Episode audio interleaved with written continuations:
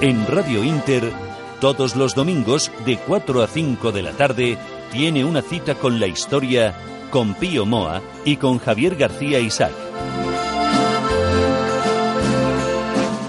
Cita con la historia. Presenta Javier García Isaac.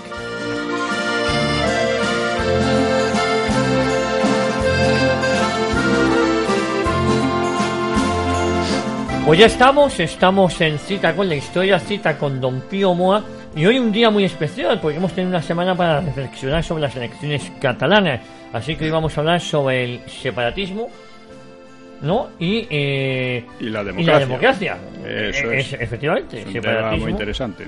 Y la democracia. Y yo creo que con esto cerramos un círculo de todo este mes y este primer Sí. fin de semana de octubre dedicado a lo que es el separatismo catalán y a qué nos vale para el futuro incierto en esta región de España. Sí, sí. Eh, don Pío, muy buenas tardes lo primero. En esta región y en todas partes. Hola, Y- buenas tardes. Sí, porque lo que sucede aquí, eh, claro, no, no, España afecta. es un conjunto y si se rompe por una parte. Queda otra la- cosa. sí, sí, claro, se Queda puede, otra cosa. se puede seguir rompiendo, ¿no? Es decir, se inicia un proceso que no sabemos a dónde puede parar, ¿no? Eh, ¿Qué le ha parecido las elecciones en Cataluña? ¿Ha hecho Bueno, eh? Yo he leído mucho de usted eh, en sus blogs, en sus anotaciones. Bueno, hace poco me preguntaban que eh, quién creía que iba a ganar en Cataluña. Yo dije que ganase quien ganase, quien iba a perder iba a ser España y la democracia. ¿eh? La democracia porque los separatistas pretendían un auténtico golpe de Estado, convirtiendo unas elecciones regionales eh, o, autonómicas en plebiscitarias, en pro de la disgregación de España. O sea, un golpismo que además fue aceptado implícita o explícitamente por todas las demás fuerzas. Ujú. Esto es, es la cuestión. Es decir, el mero hecho del carácter tomado por estas elecciones demuestra que la Constitución y en general la ley son papel mojado en España. Lo son además desde hace mucho tiempo y no por culpa principal de los separatistas, que sabemos por dónde van, sino del grupo PP-SOE, que vamos, se le puede llamar así porque son muy parecidos, no hacen la misma política en realidad. Y sobre esta base esencial puede decirse que las elecciones las han perdido todos. O sea, afortunadamente. Todos. eh, no ha habido. Sí, voy, voy a hacer una. En el blog, en mi blog puse un análisis de inmediato, ¿no? Que vamos, creo que básicamente es válido, ¿no? El, puerto el cuerpo electoral catalán es de 5,4 millones de personas y la participación no ha llegado al 77,5. Es decir, que es insuficiente para unas elecciones que se planteaban como plebiscitarias y además sobre una cuestión eh, tan radical como la balcanización de España. Eh, pero pese a la intensísima agitación, casi una cuarta parte de los votantes se ha abstenido. Este es un dato significativo que casi nadie tiene en cuenta, pero que revela que una franja, al menos de 10 un 10% de personas, son incrédulas o asqueadas de los partidos. Entre el 10, hombre, es imposible que la que, que la eh, que el un 85% de participación podía ser normal en un plebiscito, supuesto plebiscito de este tipo, ¿no? Pero vamos, eh, y siempre hay un margen de Un personas margen. que no van por enfermedad o porque no- cualquier cosa. Y sobre esos 5 o 4 millones de, de votantes teóricos, el voto a los dos partidos plebiscitarios pues ha sido de 1,6 millones. Es decir, que ha bajado en casi 200.000 con respecto a la consulta de hace unos meses, en que votaron eh, 1,8 millones por la secesión. Y sin embargo, la cifra sigue igual. Eh, de todas maneras, la cifra sigue igual, ¿no? O ligeramente superior si juntamos los 300.000 eh, eh, votos de, de CUP. Eh, ¿Qué, aunque ¿Qué opinión le merece la CUP? eh, o si es La CUP es como un Podemos regional. Es eh, un grupo comunista y separatista, eh, radical, dice, aunque, aunque no se ha sumado a la iniciativa de más Junqueras, pero eh, es separatista. ¿no? Por tanto, ha sido una derrota importante para los separatistas, ¿eh? que fue ocasionada por quienes tienen la obligación de cumplir y hacer la, cumplir la ley, cosa que nunca hacen el gobierno, y fue ocasionada esta derrota por los ciudadanos, no por, eh, no por estos partidos, los partidos supuestamente nacionales. A pesar de ello, no ha sido tampoco una victoria de los partidarios de España y de la democracia, porque, primero, los votos no secesionistas han superado por muy poco a los separatistas. Segundo, los votos favorables a España y la democracia siguen siendo, siguen estando muy divididos y mucho menos organizados y mucho menos subvencionados y mucho menos resueltos que los otros. Y en el tercero, el panorama empeora mucho si atendemos a los partidos votados. Ni uno solo cree realmente en España y la democracia. ¿Eh? Ese es el problema. Este es el Los considerados españolistas se han especializado en estafar a sus electores, jugando con anhelos difusos de, de estos, ¿no? y el grupo PSOE tiene una responsabilidad especial en el auge del separatismo, al que ha amparado y financiado a costa de la Constitución durante casi 40 años, y sobre todo a costa de la unidad de España. Sin, sin el PSOE, el separatismo nunca habría llegado tan lejos ni se habría vuelto tan audaz. Esto es indudable. Eh, en cuanto a Ciudadanos, eh, no es propiamente un partido españolista, sino europeísta, entre comillas, como el PSOE. El europeísmo, el europeísmo español es un europeísmo sin análisis, sin, sin, sin profundidad, sin, sin nada, ¿no? Claro, con muy pobres argumentos, ¿no? Defender la unidad de España porque lo dice Sarkozy o porque lo dice Merkel o... Sí, cosas así, ¿no? El europeísmo, tal como está planteado por todos los partidos de España, sin el, es decir, sin el manual de análisis real, como digo, es el programa de la disolución de España en la Unión Europea. No es más que una expresión del desprecio por la propia España. Otro factor de debilidad es la situación personal de Arrimadas y su escaso brío político. Y un tercero, estoy hablando de Ciudadanos, el hecho de ser un partido de centro izquierda con votos de derecha. ¿eh? Podemos es un partido directamente antidemocrático y nada opuesto, de hecho, a la balcanización de España. Le da igual. En suma, el único partido que se ha manifestado abiertamente contra el secesionismo es Ciudadanos, es Ciudadanos. Eh, el PPSOE, por el contrario, viene combinando su vacuo europeísmo con el apoyo en los hechos al separatismo, porque todos ellos son muy europeístas. ¿eh? Pero eh, Ciudadanos, por lo menos, se opone al separatismo. Los otros dos, de hecho, lo han venido amparando. Y como datos positivos podemos señalar, no obstante, el propio éxito de Ciudadanos, que con todas sus deficiencias, pues es inmensamente preferible al, al PPSOE. Y otro dato positivo es el gran fracaso del PPSOE, que quizás sea el principio de su fin. La historia dirá que este doble partido ha sido una verdadera banda de malhechores, cada vez más degradada, que ha llevado a España muy cerca de la ruina. La está llevando. Es muy duro esto, pero hay que decirlo porque alguien tiene que decirlo, ¿no? Es la evidencia y está ahí, ¿no? En conclusión, las circunstancias son cada vez más favorables para el surgimiento de un partido o un movimiento cívico por España y la democracia. Pero eh, ese partido o movimiento no acaba de surgir. Yo tenía alguna esperanza en Vox, pero no lo veo mm, ni de lejos a la altura del momento.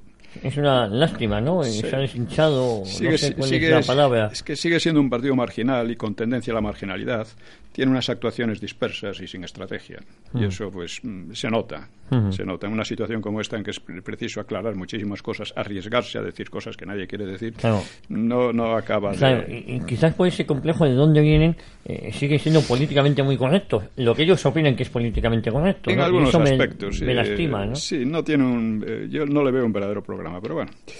De todas maneras... Eh, hay personas de mucha valía, vamos Podemos decirlo como de ciudadanos, pues mm, si tuviera fuerza, pues mm, no sería tan malo.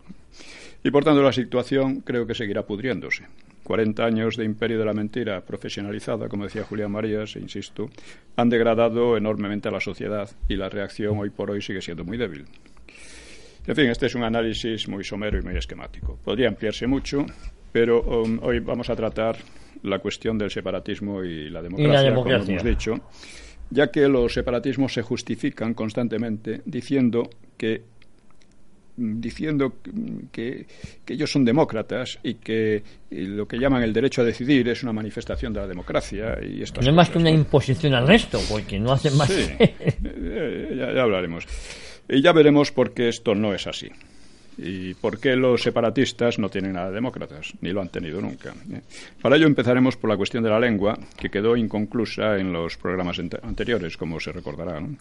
Así que, como es sabido, el castellano se ha convertido desde siglos atrás en la lengua común de todas las regiones, y eso lo entendía, eh, vamos, la lengua la entendían y lo hablaba, la hablaban las clases cultas de Cataluña, como igual que Vascongadas, Galicia, de, todas las regiones. ¿eh?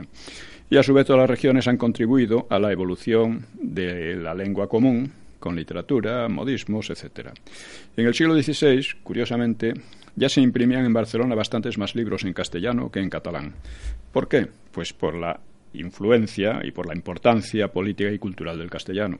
O sea, Cataluña era entonces una región poco poblada y pobre debido a los abusos de su oligarquía, de lo que ya hemos hablado en otros programas. Castilla, en cambio, pues era mucho más poblada, mucho más fuerte económicamente que Aragón, incluyendo a Cataluña, y también tenía una fuerza cultural inmensamente superior que estaba en, pleno auge. En alguna época, es cierto que en alguna época de la llamada Baja Edad Media, o mejor, Edad de Asentamiento Europea, eh, pues Cataluña había producido una literatura importante en catalán, pero después se había estancado. Se había estancado, hubo un siglo de oro en Valencia, eh, claro, a los valencianos les molesta mucho que los catalanes se lo atribuyan, un siglo de oro, digamos, de literario, ¿no? Y el castellano se convirtió en el español común porque, como digo, es, era la lengua de comunicación y expresión culta en todas las regiones. Y eso no se hizo por imposición, como con el francés o el inglés en las Islas Británicas, es decir, prohibiendo y persiguiendo el uso de otros idiomas, sino por su prestigio cultural y por sentirse parte de España todas las regiones. ¿eh? Esto era así. Los vascos eh, adoptaron el castellano desde muy pronto como lengua de cultura de hecho, apenas hay literatura en vascuence antes del siglo XX y la que hay hoy sigue siendo bastante pobre, hay que reconocerlo. Y la literatura catalana en español es mucho mayor y probablemente de mejor calidad que en catalán, aunque para valorar esto, eh, en fin, eh, ya hemos hablado de ello, ¿no? Es, entra muchos factores subjetivos. Y por otra parte, el castellano es la lengua materna y la más hablada y leída con diferencia en Cataluña. Pues bien, eh, consideremos entonces el carácter político de unos partidos que declaran propia de Cataluña exclusivamente el catalán y declaran implícita o explícitamente extraña o extranjera la lengua que es más hablada y con mayor peso cultural en su misma región. Este mero hecho demuestra el carácter antidemocrático de esos partidos, claro porque se han acompañado además de otras medidas antidemocráticas, negando a los padres la decisión sobre la lengua de enseñanza de sus hijos, o excluyendo al español del lenguaje oficial y persiguiéndolo de muchas maneras, en vulneración permanente de las leyes sobre cooficialidad del castellano y el catalán. ¿eh? Lo que es significativo es que eh, todo esto lo han hecho con el permiso y apoyo de los gobiernos del PP PSOE. Ese es, el, ese es el tema. Con lo cual, estos gobiernos a su vez vulneraban la ley y facilitaban la labor vamos a llamarla educativa, de, los separatistas. Y ahí se refleja muy bien el carácter antidemocrático de, unos y de otros. Bueno, en anteriores programas. hemos hablado con Lainz y con Barraicoa sobre estas cuestiones, pero merece la pena insistir porque la argucia en que se han justificado estas barbaridades ha sido eh, en que en el franquismo el catalán estuvo ferozmente perseguido se ha afirmado que estaba penado hasta con pena de muerte. Sí, sí, yo, me ponía... Eh, eh, eh, se asesinaba por hablar catalán. y hay, hay gente que se lo cree. Sí, sí, ese, es el tema, ¿no? Porque, ¿Por qué? Porque lo han dicho, lo han repetido, nadie se ha opuesto, y, o casi nadie, y, en fin. Sorprende entonces que Cataluña fuera una de las regiones donde más calurosamente era acogido el caudillo, Franco. Sorprende que la flor innata de la intelectualidad catalana apoyara a Franco. Y sorprende que los separatistas no le hicieran prácticamente oposición. ¿eh? porque la única oposición significativa fue, ya hemos hablado de esto, pero hay que insistir porque es, conveniente que, todo el mundo lo sepa, ¿no? La única oposición real fue la de los llamados, lo que llamaban ¿eh? charnegos, que metidos en comisiones obreras y el Partido Comunista. No los charnegos, sino algunos de ellos, ¿no? Y la oposición de los secesionistas a Franco empezó en serio, por decirlo así, solo cuando se acabó el franquismo. Esto pasó también con eh, los socialistas y con muchísimos otros. Con el PP, que actualmente es antifranquista. en fin, como explicó Barraicoa, la realidad es que el catalán se hablaba con normalidad en la calle y aunque estaba excluido de la enseñanza oficial, como se hacía en Francia o Inglaterra con las lenguas regionales, claro, se podía enseñar y se enseñaba en centros privados. Es cierto que en los primeros años de posguerra el catalán fue mirado con cierta prevención, y esto fue debido al uso que habían hecho de él los separatistas para injuriar constantemente a España y fomentar el odio, pero pronto fue estimulado mediante premios literarios, había editoriales que publicaban en la lengua regional, como recordaba Barraicoa, eh, emisiones radiofónicas y otros recursos. En 1944, el 44, se obligó por ley a que los departamentos universitarios de filología románica incluyeran filología catalana. En 1944. En 1945, sí, un académico soriano, García de Diego, escribió la primera gramática histórica del catalán. Y solo seis y siete años después publicaron algunos autores catalanes otras gramáticas históricas. En 1946 ya publicaba Salvador Espriu sus poemas en catalán. catalán. Existían publicaciones diversas para niños y mayores y podemos recordar también que la Nova Cansó, que ya surgió a mediados de los años 50 y luego se afianzó en los 60 y 70 con Pide la Serra, Guillermina Mota, Luis Jack y varios más, ¿no? Eh, estos recibían premios y algunas de sus canciones tenían un fondo claramente antifranquista. Sin embargo, eh, no pasaba nada. Eh, en general no pasaba nada. Recibían premios, eh, ya digo, y quizá artísticamente no fueran nada del otro mundo, pero actuaban públicamente y con muy pocas restricciones. En fin, existía una literatura nada despreciable en catalán, fomentada por los premios, como ya hemos dicho. Y no vamos a extendernos, pero quien quiera documentarse puede consultar los libros de Barraicoa, de Lainz, de Paco Caja, el Paraíso Políglota de Juan Ramón Lodares, es muy interesante. Otro, otra consulta pueden hacer con el artículo de eh, el, búho, el bulo de la prohibición del catalán durante el franquismo, que está en el diario Ya, www.diarioya.es. Exactamente pueden verlo, el bulo de la prohibición del, del, catalán durante el franquismo. Ahí da un montón de datos eh, muy, muy completo. ¿no? Es que es importante poner estas cosas en su contexto y en su sitio porque, claro, se, se, unas mentiras que, que, no se corresponden en absoluto a la realidad. No, claro. Estos datos demuestran dos cosas. Primero, el carácter antidemocrático del separatismo y de los gobiernos que lo han venido amparando, ¿eh? y la necesidad que tienen de fundamentarse en la mentira sistemática para crear el odio que los justifique. Eso es. claro, siempre dicen, no, es que nos han perseguido tanto que ahora pues tenemos que resarcirnos un poco. No, no, no ha habido tal cosa. ¿eh? Y en resumen, eh, podemos decir que el castellano o español común ha sido enriquecido y moldeado por todas las regiones por eso algunos dicen que no debía llamarse castellano, pero el origen es, Castilla, indudablemente. En todas partes se le llama castellano o español, da igual. ¿eh? Eh, y, bueno, ya digo, ha sido enriquecido en todas las regiones y a su vez ha enriquecido a todas las regiones. Por supuesto, en Cataluña también. El castellano, por ejemplo, ha enriquecido enormemente la cultura catalana que de otro modo habría quedado como una cultura un tanto provinciana, ¿no? o provinciana, ¿no? Pero los separatistas han querido erigir el catalán en un vehículo del odio contra los demás españoles y así lo han empobrecido. Y han querido convertir el castellano en lengua impropia y ajena a Cataluña contra toda la realidad histórica y actual, ¿eh? Que es un ataque no solo a España, es un ataque a la cultura. A la cultura. Eh, bien, estas cosas son los argumentos que hay que oponer a toda esa demagogia, eh, esas, todas esas falsificaciones, etcétera, porque esto es, la realidad. ¿eh? Y cuando los políticos y los partidos se olvidan de la realidad para creer y terminan creyéndose sus propias fantasmagorías y lo que es peor, haciéndoselas creer a mucha gente, pues las cosas van, van muy mal. Bueno. Este acaba siendo el error final, ¿verdad, don Pío? Sí, y que puede tener consecuencias realmente dramáticas, porque ya decía que eh, la secesión de, una región cualquiera, en este caso de Cataluña, pues iniciaría un proceso de, destrucción de España. ¿no? implica ya una, una destrucción de España. ¿eh? Ya ello no se puede contestar, eh, como hacen muchos políticos, con una huida hacia adelante diciendo, bueno, vamos a entrar en a, deshacernos en Europa, ¿no? en la Unión Europea. Que eso es una cosa, ya hablaremos más, hay que hablar de la Unión Europea, porque la idea que tiene mucha gente es sumamente pueril, eh, sumamente falta de análisis, eh, sumamente sin sustancia racional, ¿no?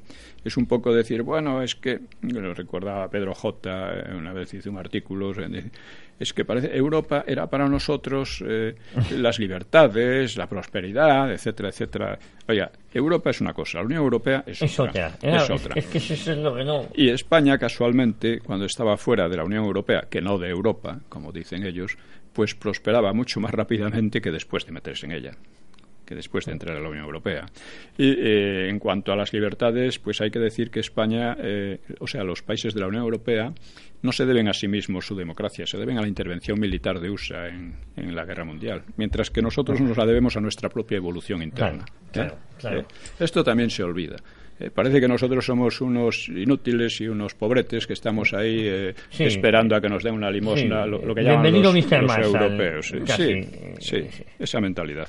No sé cómo vamos de tiempo. Pues vamos a hacer, eh, llevamos 20 minutos, ¿le parece hacer la primera pausa publicitaria? Y, y, continuamos aquí en cita con la historia, cita con Don Pío Moa, hoy haciendo un breve análisis sobre las elecciones catalanas y hablando del separatismo y la democracia, porque parece mentira, van muy ligadas. Volvemos de inmediato. ¿Quieres leer a Javier García Isaac? Ya puedes hacerlo en diarioya.es, el histórico periódico fundado por el cardenal Herrera Oria.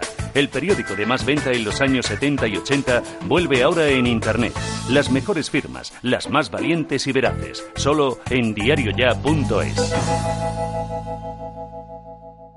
Editorial Actas es una referencia indispensable para todos aquellos lectores que sienten inquietud por conocer nuestro pasado aquellos que, como el que fuera controvertido canciller de Inglaterra, piensan que la historia hace a los hombres sabios.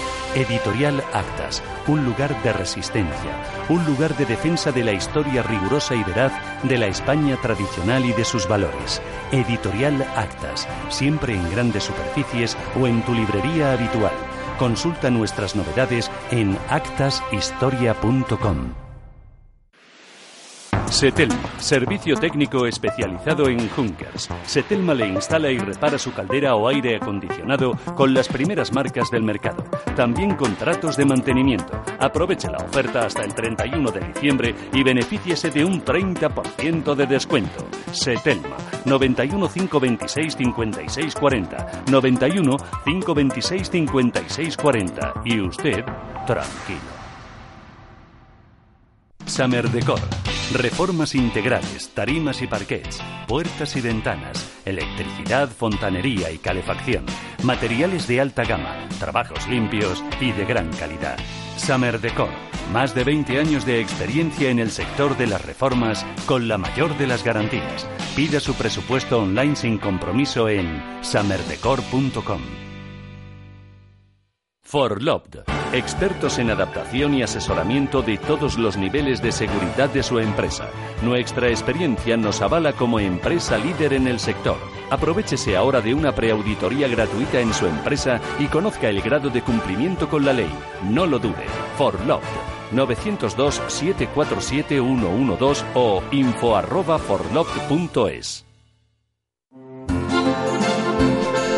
Ya estamos de vuelta, don Pío. Estamos de vuelta y nos hemos quedado en el separatismo y la democracia. Comentamos fuera de micrófono cómo se manipula esta palabra, ¿no?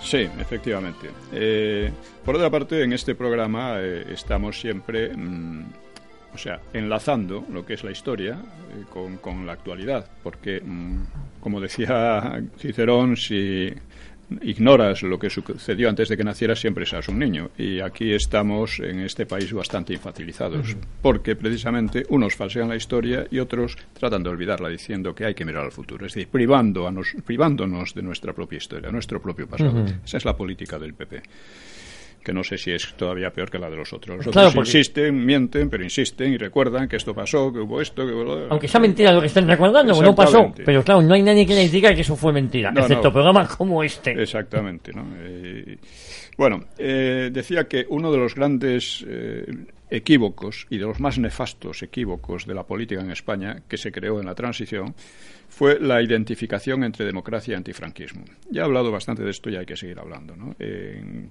los mitos del, franquismo lo, he explicado más a fondo. De esta manera, eh, todos, incluso la derecha, han corrido a hacerse los antifranquistas después de Franco, claro. ¿Por qué? Pues que esa parecía que les daba el carnet de demócratas. Así el, PP pues se pone en plan muy antifranquista de vez en cuando. El casado este estaba el otro día hablando en un plan y parecía un comunista, ¿va?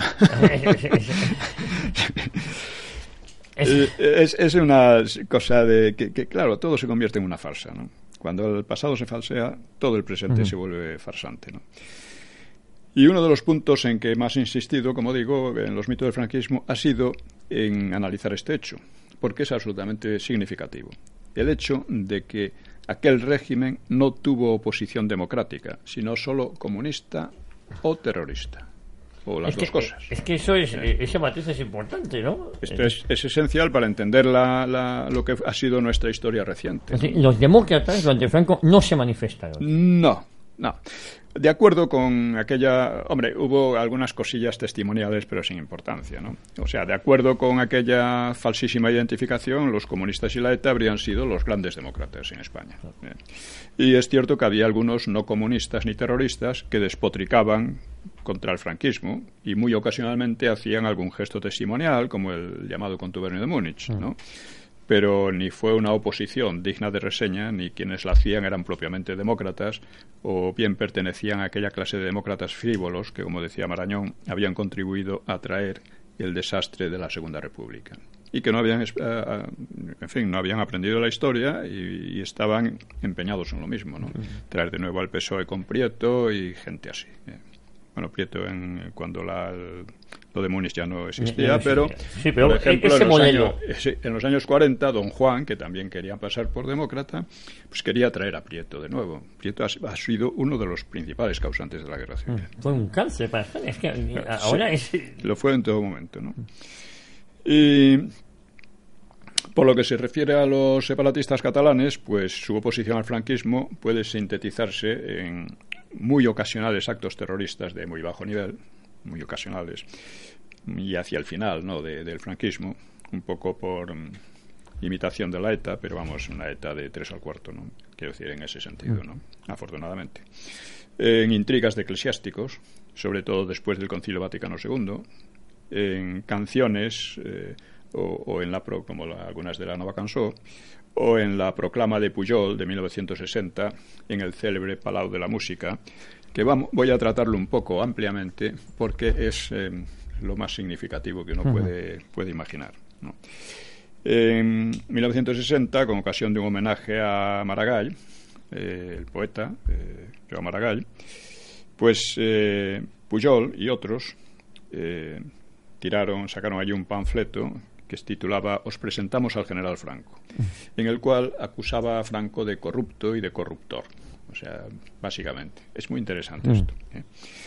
¿eh? Pujol fue condenado a siete años de cárcel, pero que se quedaron en dos y medio. Y después se dedicó a la banca catalana, que lo había fundado su padre, y trató de hacer de ella un instrumento para fomentar, fomentar con dinero el separatismo, en definitiva, ¿no? Porque, claro, en mm. aquella época nadie, casi nadie era separatista.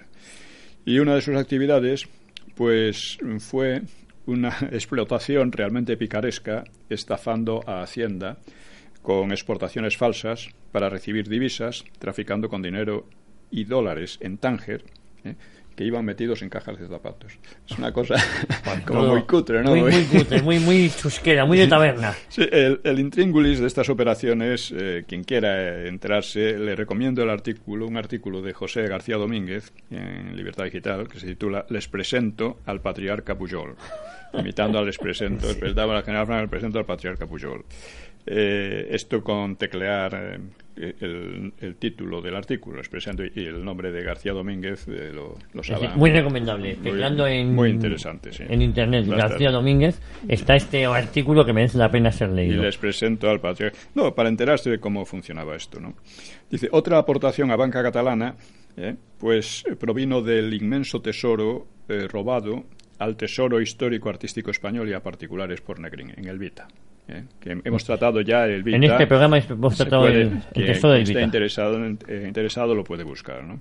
El Vita fue un yate eh, que, en el que Negrín transportó una parte de lo que expolió en toda España, que fue inmenso, y, eh, y fue a México pero eh, cuando llegó a México se apoderó de él Prieto. ¿Entre ladrones andaba el juego? no sé cómo se puede decir, yo prefiero no decir nada, bueno, porque esto es una cosa tan lamentable, ¿no? Bueno, entre Tuane, no, no sé cuál, el caso es que sí. entre ellos se lo repartieron. Sí, se lo repartieron. Eh, el caso es que el tesoro del Vita pues, fue administrado, entre otros, por un separatista catalán, uno de los fundadores de la Esquerra, que se llamaba Andreu Abelló, y este, a finales de los años 50, pues aparece en Tánger también, convertido en un banquero. ¿eh? sea, lo había administrado bien, el- se ve que había administrado bien. El- el foto- yo creo que hemos hablado de este personaje que luego apareció. Sí, ya de- hablamos. a- a- apareció en la transición. Sí, sí, sí, sí. Y en 1964, pues este Abelló, a pesar de su pasado, pues volvió a España sin problemas ¿eh? y eh, fundió eh, su fortuna con la de Banca Catalana. Es decir, Mm, Banca Catalana. Aparte de lo que ya hemos visto, pues tiene una parte que con toda probabilidad, vamos, con toda seguridad, proviene del Vita. Del tesoro- del yate El Vita. Sí. Y en la transición, Abelló, en cambio, pues obtuvo cargos económicos importantes, fue diputado y senador.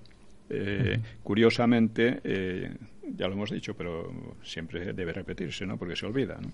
Este señor, pues, eh, de repente deja la Esquerra y se dedica a fundar uno, una de las eh, embriones del Partido Socialista de Cataluña.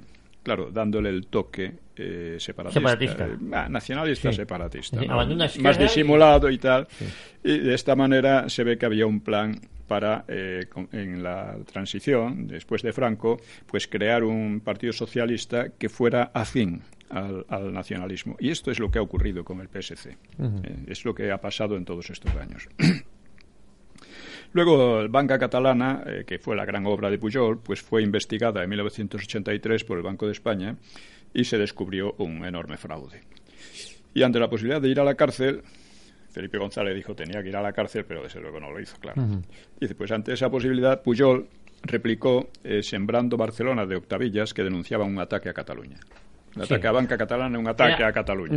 Eso es. Esto, eh, claro, impresionó mucho en Madrid, como suele ocurrir, y al final no le pasó nada, ¿no?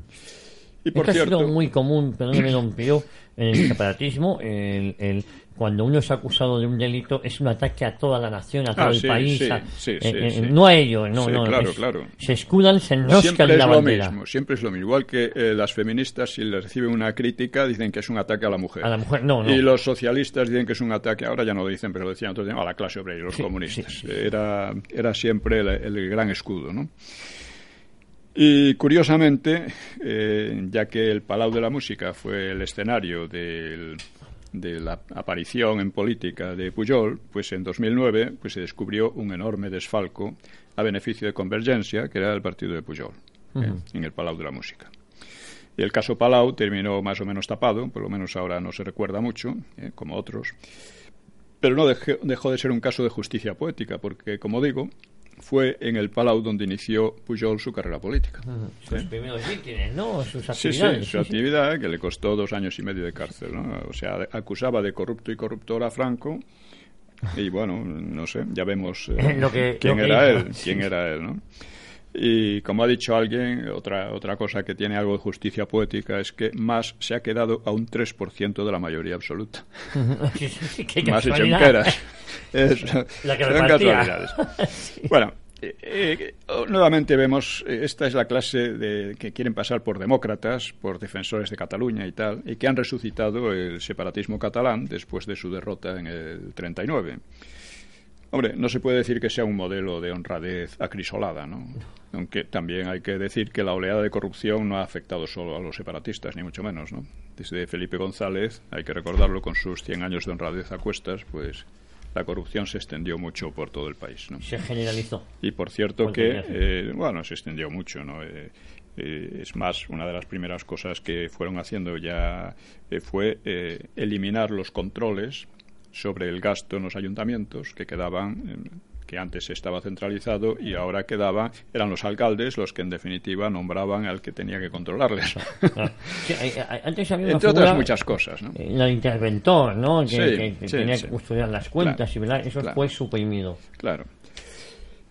Fue encomendado a los propios alcaldes. El alcalde- nombraba a quien tenía que controlarle, ¿no? Esto Claro. es, esto, claro, es una de las, de las bases de toda la degradación que ha sufrido la democracia a manos de estos que siempre están llaman, diciendo que son demócratas y que tienen la- la- siempre la palabra en la boca, ¿no? No ha habido un juez individual, ¿no? Eh, Nada, esto es, en fin. Eh, y esto, por supuesto, en Cataluña, pues lo mismo, ¿no? Y para entender el democratismo del separatismo catalán, hombre, del vasco hay, hay poco que hablar. En fin. Pero ya hablaremos también, ¿no? Ya hemos hablado también Sí. en, en- en algún otro programa, ¿no? Pues eh, para eso lo mejor es examinar su experiencia histórica, porque eh, casi nadie empezando por políticos y periodistas, casi nadie tiene más que una idea muy vaga de la historia del, separatismo catalán y del vasco. Pues bien, fue eh, después del desastre del 98 cuando el separatismo fue adquiriendo fuerza y lo hizo en un sistema político que era liberal con sufragio universal masculino. Es decir, era una democracia, aunque fuera defectuosa muy defectuosa, pero ninguna es perfecta. No existe la democracia perfecta tampoco. ¿no? Lo que hicieron entonces los separatismos fue aprovechar las libertades y las ventajas que les otorgaba el sistema para socavarlo, para sembrar Cataluña de odios, como decían ellos mismos, ya hemos visto en otro programa, era, era parte esencial de su, de su programa, y, eh, y también para crear el mito grotesco de ser una raza superior oprimida por otra inferior. ¿eh? Que es la del resto de los españoles. Es imposible saber qué tiene esto de democrático.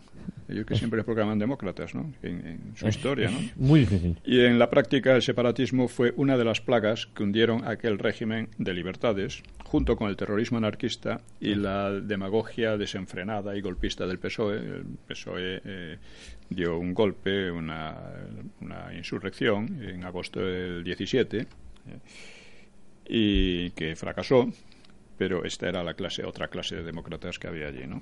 Es decir, se beneficiaban de las ventajas que les daba el sistema para tratar de destruir el sistema e imponerse ellos de una manera absoluta. Sí, muy parecido a lo que hace el separatismo, ¿no? Eh, hablan de la Constitución es que, española Es que iban juntos, es que estaban juntos. El separatismo, la demagogia del PSOE y el terrorismo anarquista fue, fueron lo que hundieron la, la restauración. ¿eh? Y el resultado pues fue que el país, si quería salvarse del caos, pues tuvo que recurrir a la dictadura de Primo Rivera una dictadura que era, fue muy suave además. Hay que decir que para entonces los separatistas catalanes se habían dividido entre una facción izquierdista y revolucionaria y otra más burguesa, que era la que dirigía Cambó. ¿eh?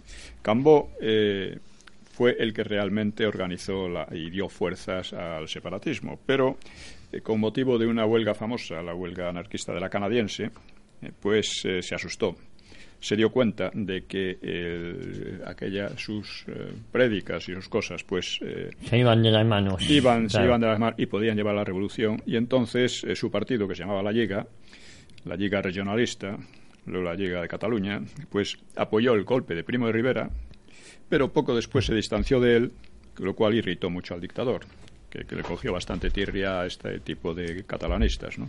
esto también hay que recordarlo, que la Liga Regionalista de, Cambó... Eh, eh, cambió, se hizo... Eh, se hizo regionalista y no separatista. ¿eh? De hecho, Cambo apoyó a la, a, la dictadura de, y a la dictadura de Apoyó al principio a la dictadura de Primo pero después estuvo también socavándola porque pensaba que no que no llegaría muy lejos, ¿no? Lo mm. cual también es verdad. Y sobre todo si la socavas, al final, pues... y esto molestó a Primo Rivera, pero después Cambo, eh, durante la Guerra Civil, apoyó a Franco, como es sabido, ¿no? con dinero y montó un aparato de espionaje incluso para los nacionales, etcétera. ¿eh?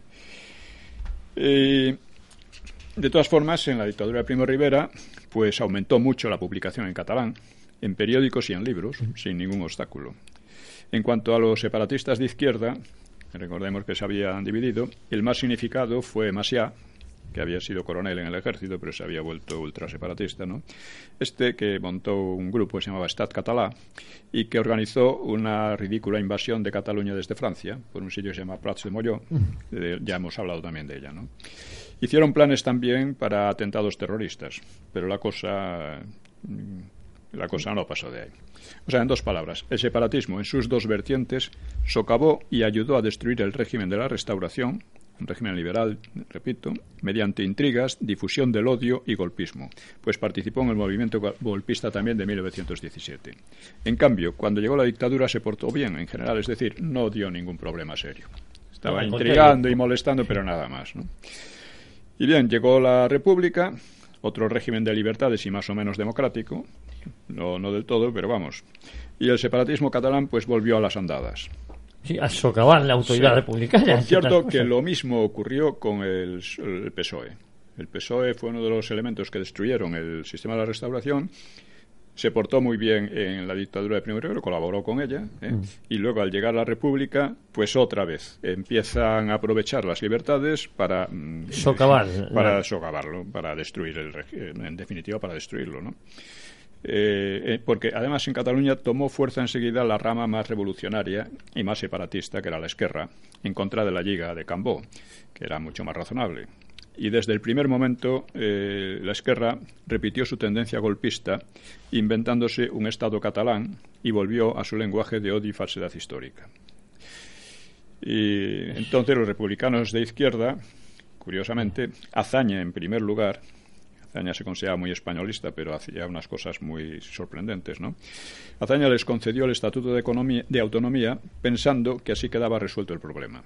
Pero estaba completamente equivocado, porque, como sucede ahora, ignoraba los planteamientos básicos y la doctrina del separatismo como sucede ahora con, estos partidos. Para Maciá, Companys y los suyos, el estatuto era solo un paso hacia el fin de disgregar España y la creación de un Estado de Cataluña y lo que llamaban ellos países catalán, que se extendería sobre los países catalanes, cosa que el propio Tarradellas dijo que eso era un cuento, ¿no? Cuando vino, cuando en otro tiempo no. Vino mucho más moderado, ¿eh? Tarradellas España. fue de los pocos que aprendieron de la, lección de la historia, de los poquísimos exiliados que lo aprendieron. Mm. Los otros volvieron sin, sin haber olvidado ni aprendido nada, ¿no? Y sin embargo, Azaña y la izquierda pensaban que su enemigo principal era la derecha, así que buscaron la alianza con la Esquerra y todos juntos participaron en las intrigas y maniobras golpistas que eh, cuando perdieron las elecciones del 33. Las elecciones del 33 las ganó la derecha en España, después de la experiencia del bienio izquierdista, y e inmediatamente todos estos se pusieron a, trabajar. A trabajar. Vamos, se declararon en, pie de guerra prácticamente, ¿no? incluso con estas palabras, eh, el, partido de Companys. Y el resultado fue la insurrección izquierdista de octubre del 34, que en Cataluña se acompañó por el golpe de Companys. Todo eso terminó en derrota, pero ya hemos visto cómo la Esquerra organizó luego una enorme campaña sentimental para identificar a los golpistas, empezando por Companys con Cataluña. ¿Eh? Ellos eran Cataluña, lo demás no, no, no era. Esa identificación muy típica del separatismo, ¿no? Sí, sí, es, increíble, ¿no?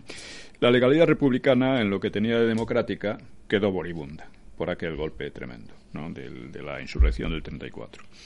Y en febrero del 36 unas elecciones no democráticas y en gran parte fraudulentas dieron la victoria en Cataluña a la Esquerra.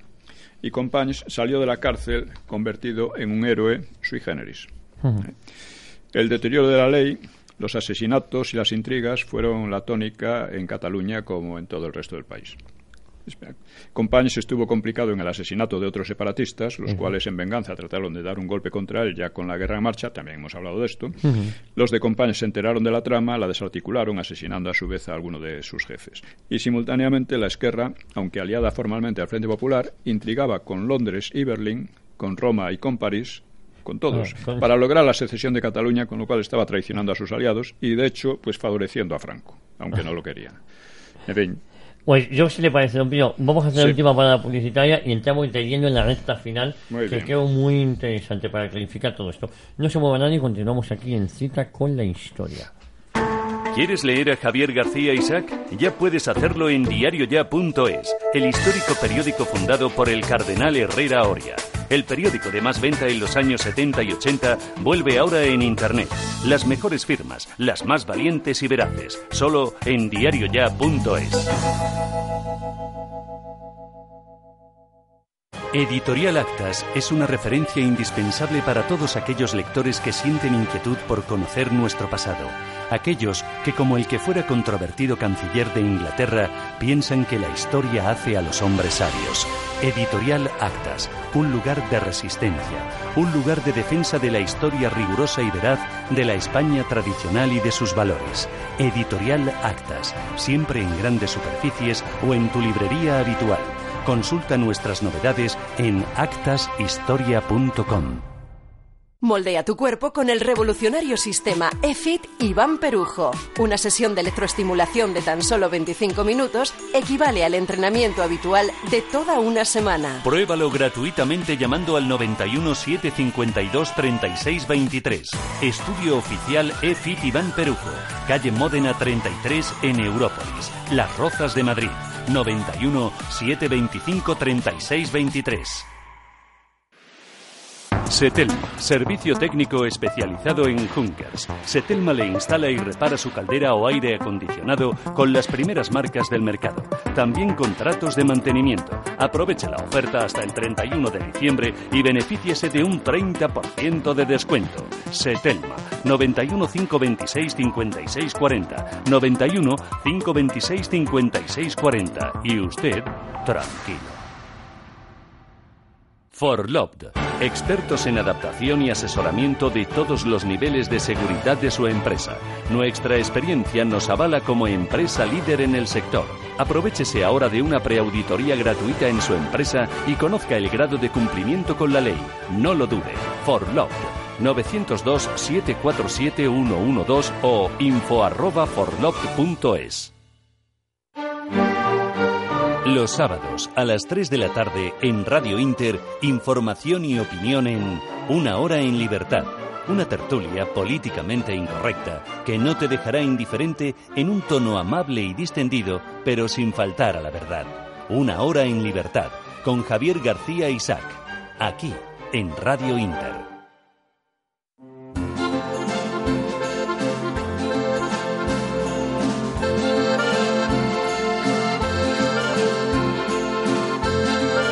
Estamos de vuelta, estamos de vuelta en cita con la historia, don Pío. Entramos en los últimos minutos, en la recta final, unos 15 minutos por delante, para seguir Bueno. clarificando el separatismo catalán y la democracia. Vamos a ver si conseguimos terminarlo. Eh, decíamos que Companys, como tantos de los suyos, pues terminó derrotado y tuvo que irse al exilio. Y luego, cuando Alemania ocupó, ocupó Franco- Francia, perdón, eh, pues fue entregado a los nacionales, que lo sometieron a juicio y lo fusilaron. Eh, Companys había presidido la época de mayores asesinatos y corrupción que había vivido Cataluña en varios siglos, eh, y estos son los hechos indudales. eh, y después del franquismo, una vez más, los separatistas lo convirtieron en un héroe y un mártir, honrándole de mil maneras. Bien, después de haber contribuido tanto a, a arruinar la, la relativa democracia republicana e, e involuntariamente a la derrota del Frente Popular, pues los separatistas debían enfrentarse a los vencedores, pero no lo hicieron prácticamente se esfumaron, como cuando la dictadura de Primo de Rivera. Durante bastantes años fue una parte del clero la que mantuvo la llama de la secesión, muy débil, mediante maniobras solapadas. Y ello a pesar de que habían sido los nacionales quienes habían salvado a la Iglesia catalana de la persecución y el exterminio, que en Cataluña se cobró la vida de miles de sacerdotes, frailes y monjas y con destrucciones masivas de iglesias, bibliotecas, etcétera. Así que no debe olvidarse que el primer separatismo se había incubado en medios clericales y próximos eh, después del, del triunfo del régimen de la Restauración, ¿no? al, que, al que detestaban por ser eh, liberal. ¿eh? Eso ya a finales del siglo XIX. Desde luego, los separatistas no tuvieron arte ni parte en la llegada a la democracia después de Franco, porque fue organizada desde el propio franquismo. En rigor, la democracia no les debe nada, pero enseguida se dedicaron a explotar sus ventajas, como habían hecho en la Restauración y en la República, convirtiéndose en un verdadero cáncer, de, que, como estamos viendo. La ETA, además, fue durante muchos años su punta de lanza, porque eh, fue beneficiada por muy numerosas complicidades y por la tesis de que sus asesinatos no eran materia de orden público, sino de una salida política, es decir, que debían ser tratados como actos políticos. El PNV adoptó enseguida la posición del recoge nueces, como decía Arzallus. O sea, eh, los, los- los de la ETA hacían las, El trabajo sucio. y ellos se beneficiaban. ¿no? Pujol dijo, los vascos abren brecha y nosotros vamos detrás. Pero los vascos, eh, por los vascos se refería a los etarras, claro. Y en definitiva, los separatistas se han configurado, porque así lo han querido, como enemigos acérrimos de España y de la democracia, eh, mientras que el, P- el PSOE siempre los ha tratado más bien como compinches políticos. La vulneración de la ley en todos los terrenos, desde las banderas y los símbolos a la cooficialidad lingüística, pasando por el uso de la enseñanza como una herramienta de adoctrinamiento político contra España, todo eso ha sido constante desde hace 40 años y fue una constante protegida, hay que repetirlo, protegida y financiada desde los gobiernos, fueran del PP o del PSOE. He tratado esta historia eh, lamentable en el libro Los nacionalismos vasco y catalán en la guerra, el franquismo y la democracia, para quien quiera mm, documentarse más. Lo hemos tratado también en otros programas y ahora baste con señalar este hecho crucial. Los separatismos emergían del franquismo muy débiles, por lo que han debido tener paciencia e ir avanzando poco a poco. Y ello lo han podido hacer gracias a la protección o compinchamiento que les han brindado los gobiernos. Pues de otro modo nunca habrían llegado tan lejos como estamos viendo. ¿eh? Sin embargo, y a pesar de tantos años, lo, positivo es que a pesar de tantos años de adoctrinamiento, de provocaciones y siempre de odio y desprecio a España, están muy lejos de conseguir sus objetivos. ¿Y ello a qué se debe? Pues no a la oposición de los partidos que se dicen nacionales, que ciertamente han colaborado en el proceso, como insisto. Se debe a la inercia histórica de una nación que existe desde hace muchos siglos y que no se viene abajo así como así. No obstante, la, situación tiende a agravarse. Ah, lo que llevamos viendo pues nos remite a la cuestión de la democracia. Por desgracia, en España no existe un pensamiento democrático en la derecha, mientras que el pensamiento de la izquierda siempre, siempre ha sido antidemocrático, aunque no se le cayera de la boca la palabra democracia. La palabra quiere decir literalmente poder del pueblo, y Lincoln la bautizó como gobierno del pueblo, por el pueblo y para el pueblo. Sin embargo, se trata de una evidente falacia. El poder eh, se ejerce sobre alguien, y el pueblo no puede ejercerlo sobre nadie, pues fuera de él no hay nadie. No hay nadie. El poder en realidad siempre se ejerce sobre el pueblo y lo ejerce una pequeña minoría u oligarquía.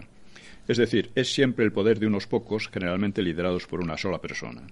Por otra parte, una característica del poder es la lucha que se genera por él, se genera espontáneamente, ¿no? entre diversos grupos y personas.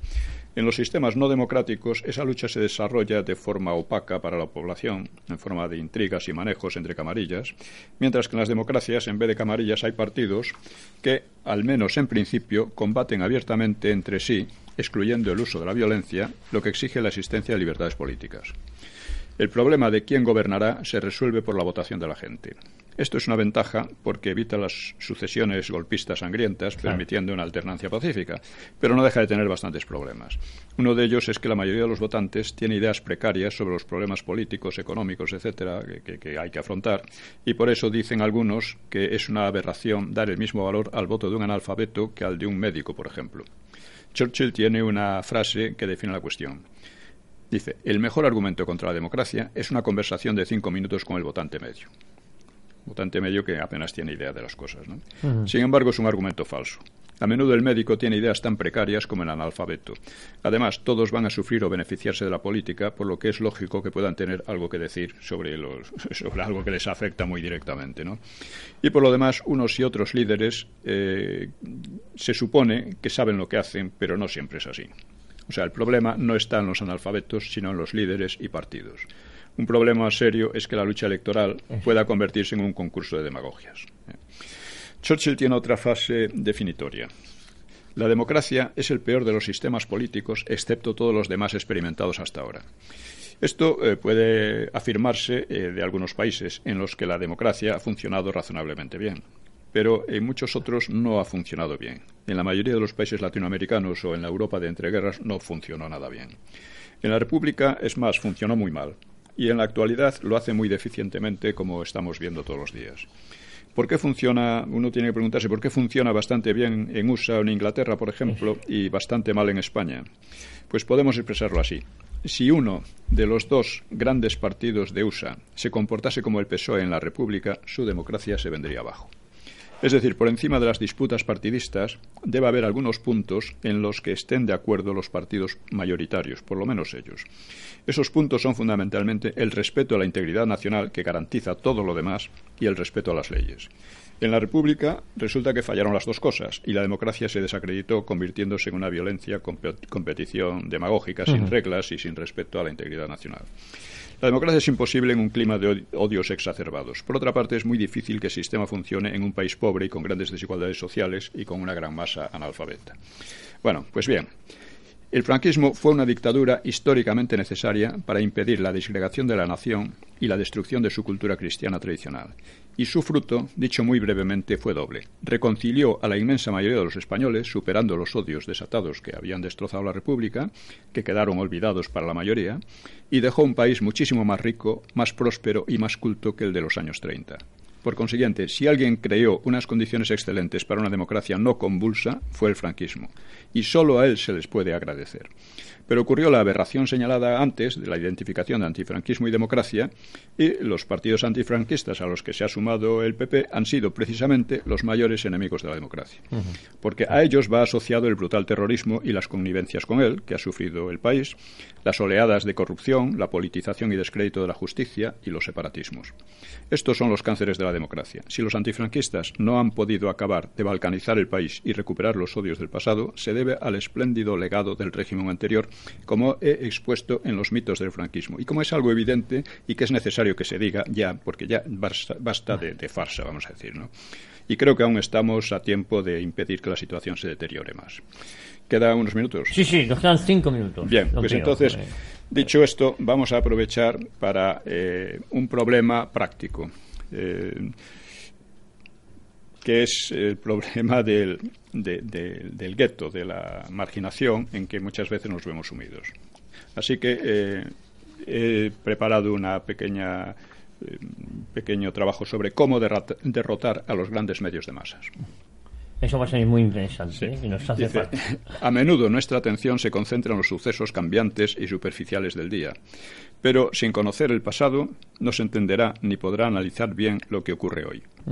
La importancia de la historia ha sido bien entendida por las izquierdas y los separatismos, que la desfiguran según su interés, mientras que la derecha les ha regalado esa arma tan poderosa para fundamentar políticas actuales. Esta es una de las razones por las que el PP se ha convertido ideológica y políticamente en una imitación algo matizada del PSOE. Pues bien, Cita con la Historia es el único programa cultural centrado en contrarrestar el Himalaya de, falsedades, como decía Besteiro, sobre nuestro pasado, en especial el pasado reciente, exponiéndolo en conexión con la actualidad. Por lo que se refiere a la política y a su proyección histórica, los grandes medios de masas no lo son tanto de información como de manipulación. Hoy por hoy es así. Pero sus grandes recursos eh, técnicos y económicos, sus connivencias con el poder y audiencias logradas con pocos escrúpulos, pocos escrúpulos, los convierten en una barrera aparentemente infranqueable.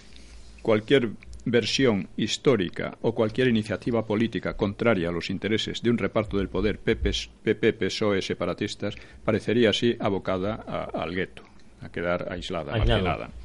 Este hecho desmoraliza a muchas personas y las reduce a la pasividad. Sin embargo, es posible desafiar el dominio de la manipulación y salir de la marginalidad simplemente adoptando una actitud activa. Decía Julián Marías, no pienses tanto en lo que va a pasar y piensa más en lo que puedes hacer. Y cada oyente decida con la historia puede hacer realmente mucho y con poco esfuerzo. Basta un pequeño pero sostenido apoyo económico al programa y, sobre todo, una labor de difusión tanto entre los conocidos como principalmente en las redes sociales. Las redes sociales, Twitter, Facebook y otras, tienen la dificultad de que cualquier mensaje aislado se diluye en un mare magnum de opiniones variopintas y dispersas, de trivialidades o de insultos. Pero si cientos o miles de oyentes de Cita con la Historia enlazan diariamente el programa y hacen breves comentarios sobre él, el efecto puede multiplicarse, llegar a cientos de miles de personas y hacerse tan grande como el de los grandes medios de masas. Esto es lo que, insisto, quiero insistir a nuestros oyentes, porque muchos dicen, estoy satisfecho, me gusta el programa, sí, pero eso mm, tiene poco efecto si no haces algo por él. ¿eh? Porque los otros están subvencionados, tienen grandes medios y nosotros dependemos de nuestros oyentes, del optimismo, de la actividad y de la ilusión de nuestros oyentes. Insisto en que este no es un programa al uso meramente ilustrativo, sino un programa de agitación cultural y que esto eh, y que se, centra en lo que es la base realmente de, toda la política que, se nos aparece como 40.000 ideas y, actividades eh, superficiales. ¿no? Y, bueno, quiero recordarles que eh, tenemos cubierto económicamente el mes de octubre y parte del de noviembre, pero todavía no hemos conseguido, tenemos que estar todos los meses insistiendo y no hemos conseguido todavía tener eh, resuelto, pues yo que sé, tres o cuatro meses, por lo menos hasta fin de año, de una vez. Y mm, sería muy conveniente que nuestros oyentes se plantearan seriamente una contribución que puede ser muy pequeña, pero mensual, y que nos, vamos, haría que el programa se mantuviera con seguridad. Por ejemplo, 5 o 10 euros por, por oyente. 10 o 15 o 20, en fin, algo así, ¿no? Con, que 300 oyentes se molestaran en pasar cada mes entre 15 y 20 euros, el programa estaría perfectamente a salvo. Y Y quiero decir finalmente que para, para, para hacer estas aportaciones eh, pues pueden consultar la, eh, la, tres, la, la web de... De www.citaconlahistoria.es y ahí viene una cuenta del BBVA. La cuenta del BBVA a la que pueden aportar. Que el titular es eh, Taller de Ideas. Taller de Ideas. Quiero insistir en, eh, en esta necesidad. Eh, Pues Pío, ha quedado muy claro y además es muy importante que todas las semanas hagamos este llamamiento porque programas como este eh, eh, son los que pretendemos que sean clarificadores. Además ha dicho una frase que me gusta mucho. Este es un programa de agitación cultural sí. eh, y, y es fundamental.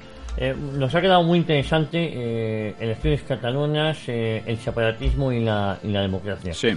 Yo creo que con esto hemos cerrado casi el círculo. Nunca se cierra del todo porque No, es por supuesto. ina- ina- Por supuesto. Y- inacabable. Y, siempre seguiremos hablando, insistiendo, ¿no? Porque así son las cosas. Pero eh, ya cambiaremos un poco de tercio en los próximos programas. La próxima semana ya haremos una pequeña sorpresa. Eh, insisto, colaboren con nosotros en www.citaconlahistoria.es. Les esperamos, les agradezco mucho su fidelidad, su paciencia. Les esperamos en la próxima semana. Don Pío Moy, el que les habla Javier García Isaac, aquí en Cita con la Historia.